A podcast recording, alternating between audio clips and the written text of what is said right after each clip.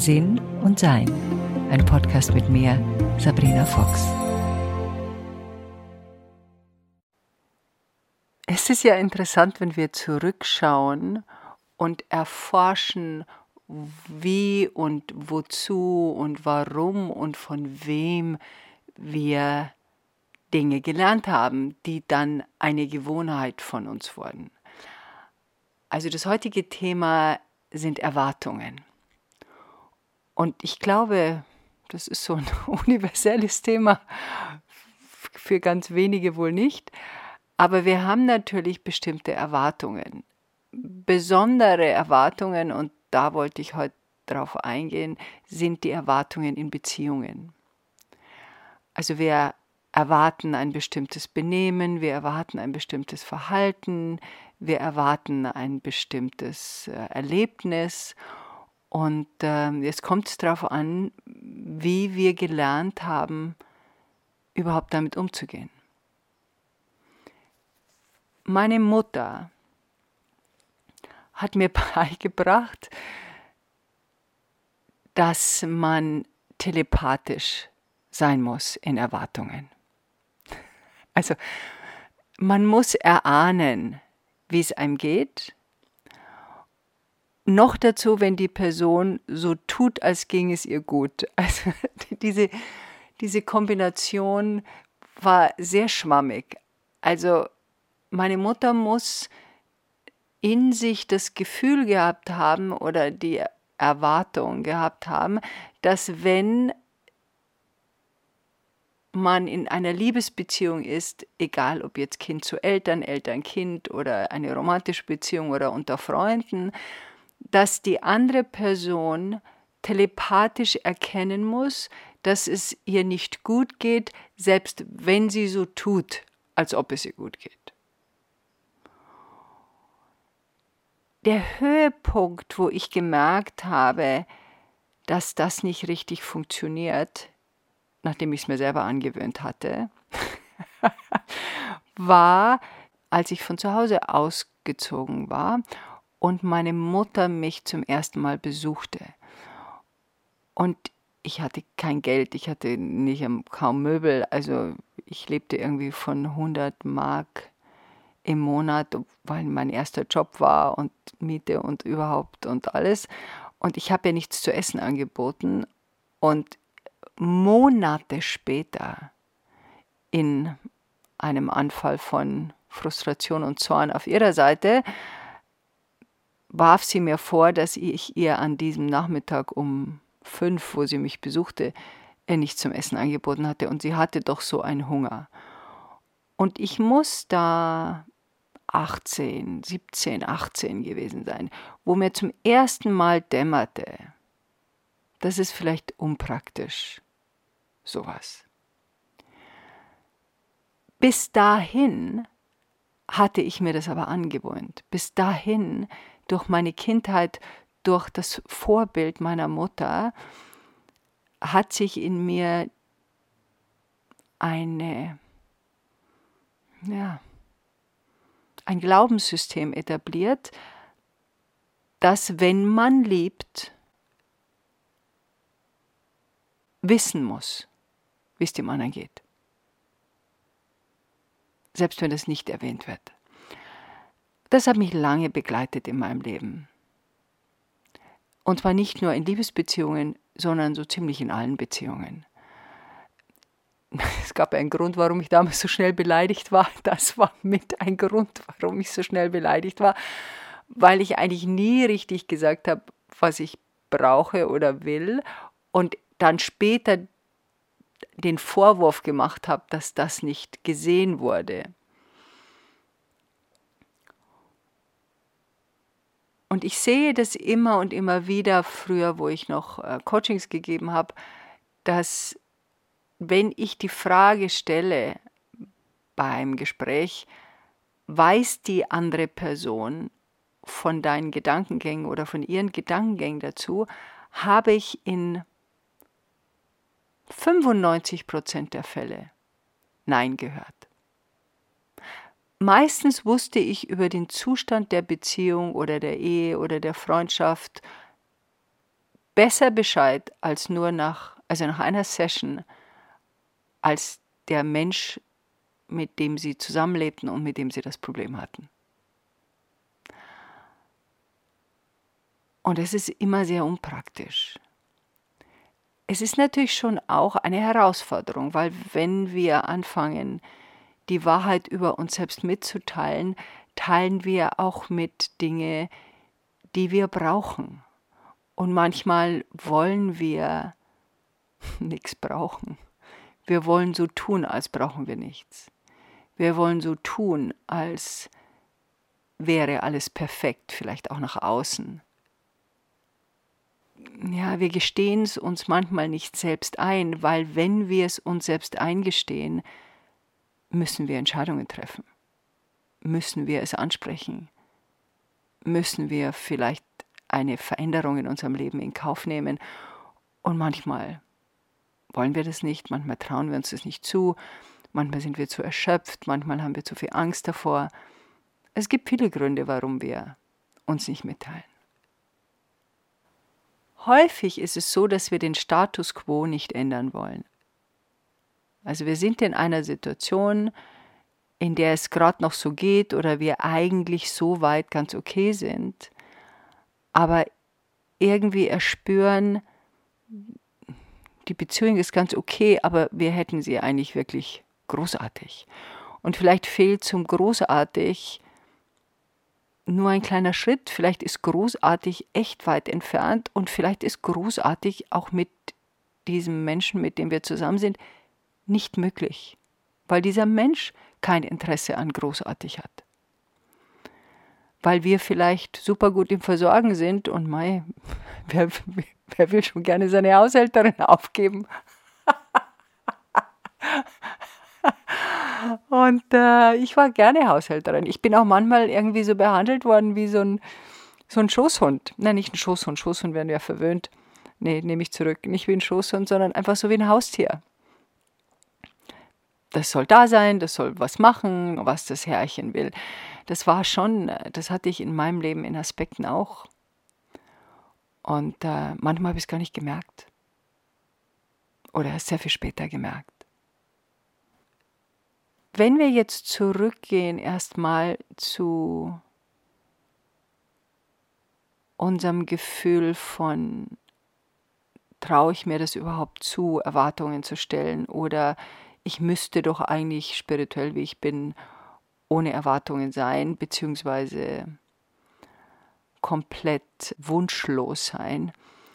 Ja, das ist, glaube ich, nicht so ganz praktisch, weil ich finde es schon ganz entscheidend zu wissen, was ich in meinem Leben brauche, um mich wohlzufühlen. Und das auch auszudrücken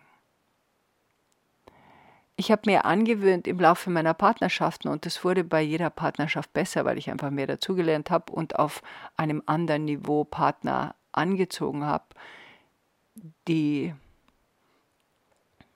eben auch dann entwickelter waren als ich jetzt bei meiner ersten Partnerschaft zum Beispiel, äh, weil ich ja selber Anfängerin war in dem Gebiet und erstmal die Überlegungen meiner Mutter ähm, verdauen musste und umändern musste. Und dann habe ich schon gemerkt, wie wichtig es ist, meine eigenen Bedürfnisse a selbst zu befriedigen, also dass ich selber weiß, was will ich überhaupt, und dann auch zu sagen, was ich brauche.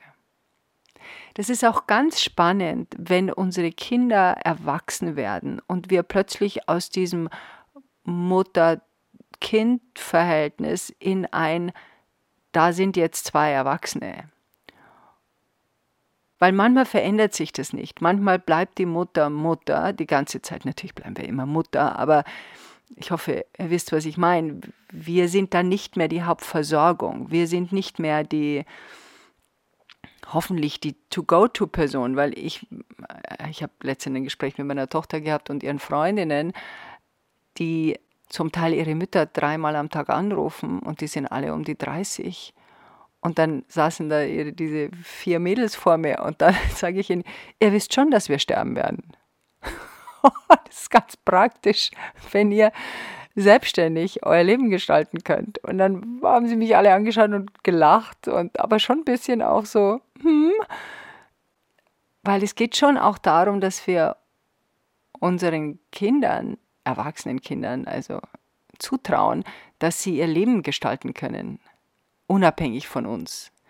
Weil da kommt dann unser eigenes Problem dazu, dass wir Erwartungen haben, dass unsere Kinder zum Beispiel für uns da sein müssen und in unserer Nähe wohnen müssen oder den Familienbetrieb übernehmen müssen oder sich so und so verhalten müssen oder zu der Verwandtschaft, die sie nicht leiden können, gehen müssen an Feiertagen. Also da muss man auch selber schauen, was, was setze ich denn da auf meine erwachsenen Kinder an Pflichten, die ich schon nicht lösen konnte und die ich dann einfach weiterreiche, damit sie, ja, was werden sie dann, ja, damit mein mein Gefühl von, jetzt habe ich auch schon so gelitten, das war wenigstens nicht umsonst, weil das macht man eben so. Ja, und das ist halt die Frage. Macht man das so, wenn man nicht gerne zu irgendwelchen Verwandten geht, weil die, ja, weil die Stimmung furchtbar ist oder weil man schlecht behandelt wird, ah, dann ist halt die Frage, erwarten wir, dass, dass unsere Kinder so etwas fortsetzen? Oder hoffen wir, dass sie begreifen, dass es andere Wege der Kommunikation gibt. Was ich hauptsächlich gelernt habe über Erwartungen im Laufe der Jahre, ist, dass ich sie ausdrücken muss. Sie können nicht erfüllt werden, wenn ich sie für mich behalte. Und es beginnt ja schon bei uns Deutschen mit dem also wenn man so Geburtstagswünsche hat, man darf sie ja nicht sagen, dann gehen sie nicht Erfüllung. Also was für ein Schmarren. Wirklicher Blödsinn, dass man seine Wünsche nicht sagen darf, weil sonst gehen sie nicht in Erfüllung. Das muss man sich mal einsacken lassen. Was wird uns da trainiert? Wenn es meine eigenen Geburtstage sind und es sind ein paar Leute da, dann habe ich immer eine Zeit, in der ich erzähle, wie mein letztes Jahr war, was ich gelernt habe, was ich erfahren habe, was für mich wichtig war und was ich im kommenden Jahr mir wünsche und äh, mir vornehme und was ich gerne erleben möchte. Und da bitte ich um Unterstützung. Also wenn ich mir zum Beispiel etwas abgewöhnen möchte, dann bitte ich um Unterstützung, dass wenn ich so etwas tue, dass man mich darauf aufmerksam macht. Also ich versuche meine engsten, liebsten Menschen und offensichtlich auch meine Podcast-Hörerinnen und Hörer äh, einzuladen, auch in meine Welt. Nicht, weil jetzt meine Welt die ganz Interessanteste ist, sondern ich finde, die eigene Welt ist immer die interessanteste Welt für einen selbst, logischerweise. Wenn ich bei irgendeinem Geburtstag bin und jemand sich was wünscht oder die Kerzen ausbläst, frage ich immer nach den Wünschen. Und in meinem Umfeld werden die auch mitgeteilt. Also ich habe das ganz selten, ich kann mich gar nicht erinnern, dass es heißt, ja, das darf man nicht sagen. Erwartungen mitzuteilen fällt mir auf, ist häufig schon am Anfang einer Beziehung findet das nicht statt, was mich wirklich sehr verwundert. Also angenommen, wir sind in unseren 30ern und wollen eine Familie gründen und treffen Menschen, mit denen wir eine Familie gründen wollen, dann ist es praktisch, denen zu sagen, dass wir eine Familie gründen wollen, finde ich jetzt. Oder wenn ich keine Familie gründen will, zu sagen, hey, ich hätte gerne Beziehung, aber ich reise gern, bin gern unterwegs, brauche auch nicht Kinder wirklich, das interessiert mich nicht in diesem Leben. Ist das okay mit dir? Was sind denn deine Vorstellungen von einer gemeinsamen Zeit? Überhaupt diese Frage, was sind deine Vorstellungen von unserer gemeinsamen Zeit? Kann so viel klären. Am Anfang einer Beziehung zeigen wir der anderen Person, jeder Beziehung, also Freundschaft, Beruf, äh, Intimität, Beziehung, was immer, wie wir behandelt werden wollen. Gleich am Anfang. Das sind die ersten drei Wochen. da kriegt die andere Person Zeichen von uns, was wir wollen und was wir nicht wollen. Ich weiß noch, ich habe mit Mitte 40 ähm, einen früheren Freund von mir, mit dem ich kurzfristig zusammen war, wieder getroffen. Und, und er hatte keine Kinder. Und wir haben uns noch nicht persönlich getroffen. Wir haben nur ein paar Mal telefoniert. Ich wusste aber, dass aus dieser Beziehung was werden kann. Und es ist auch aus dieser Beziehung dann was geworden für ein paar Jahre. Und ich habe das Erste, was ich ihm gesagt habe, wenn du noch Kinder willst, es ist besser, wir treffen uns nicht, weil ich will keine mehr. Ah, war ich auch schon 45, also davon mal abgesehen. Eine Freundin von mir, der ich das erzählt habe, die hat mich völlig entgeistert angeschaut und gesagt, ja, bist du verrückt geworden? Du hast dich noch nicht einmal wieder getroffen.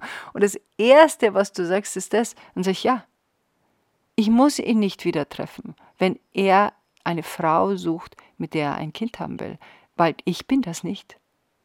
Und lieber weiß ich das jetzt und vorher, als wenn ich dann mich verliebe wieder und dann wir irgendwie zusammenziehen und dann sich rausstellt, mm, aber ich hätte gerne.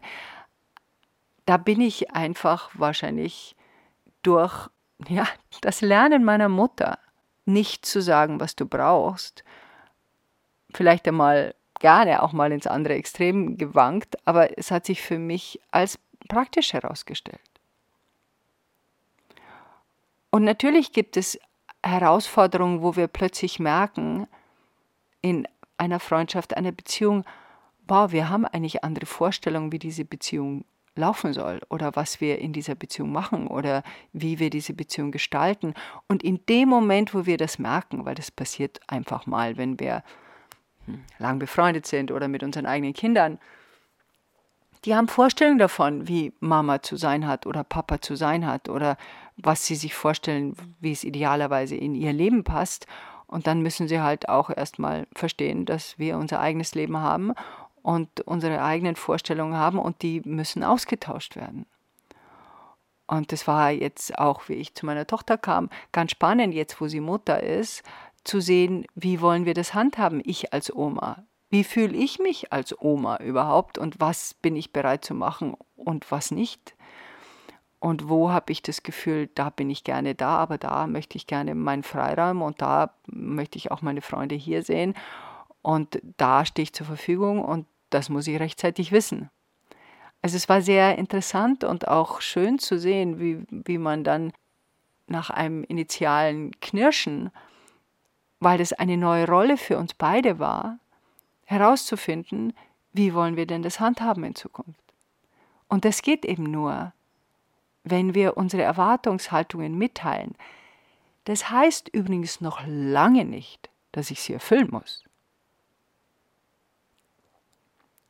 Es heißt nur, dass ich sie schon mal gehört habe und dass ich verstehe, wo die andere Person herkommt. Dann erzähle ich meine Erwartungshaltung. Und dann schaut man, wo es einen Idealfall gibt. Also wie, wie können wir das handhaben, deine Erwartungshaltung und meine Erwartungshaltung, zu einem weiteren harmonischen und liebevollen Miteinander sein, aber keine von uns verliert sich da drin. Ich habe eine Freundin, eine sehr langjährige Freundin,